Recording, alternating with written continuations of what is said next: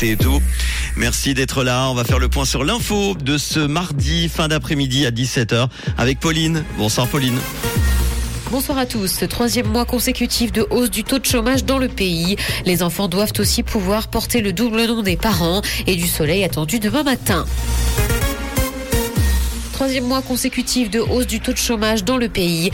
Le taux de chômage fin janvier se monte à deux virgule deux pour cent. Depuis le mois de novembre, il augmente régulièrement de zéro virgule un pour cent par mois. À la fin de l'année dernière, le secrétariat d'État à l'économie disait qu'il fallait s'attendre à cette hausse, même si le taux reste encore bas. Toutes les classes d'âge sont concernées par la hausse du taux de chômage. Elle touche plus fortement la Suisse romande et le Tessin que la Suisse alémanique.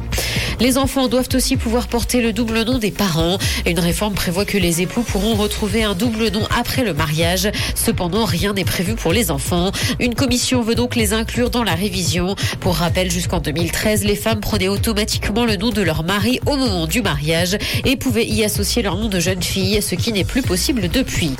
Fin du tourisme à la pompe. Les clients sont de retour dans les stations genevoises. Les personnes résidant dans le pays ne peuvent plus bénéficier de la ristourne de l'État français sur l'essence, remplacée par un chèque carburant. Depuis le premier janvier, les Helvètes sont donc de retour dans les stations genevoises. Les stations n'ont cependant pas encore retrouvé la fréquentation d'avant la mise en place de ces aides.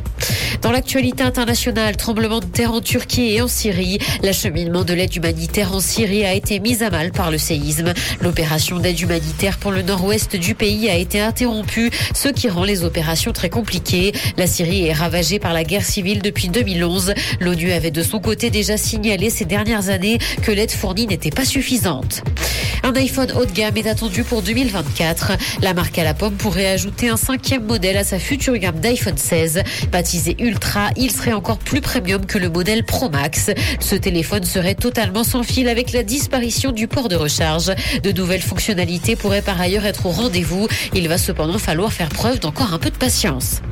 Une femme de ménage de Charles trois démissionne à cause de ses étonnantes demandes. Le roi aurait des demandes très étranges sur la manière dont il souhaite que sa chambre soit rangée. Il exige que son pyjama soit repassé tous les matins, mais aussi que ses lacets soient repassés à plat. Le bouchon de sa baignoire doit également être positionné d'une certaine manière.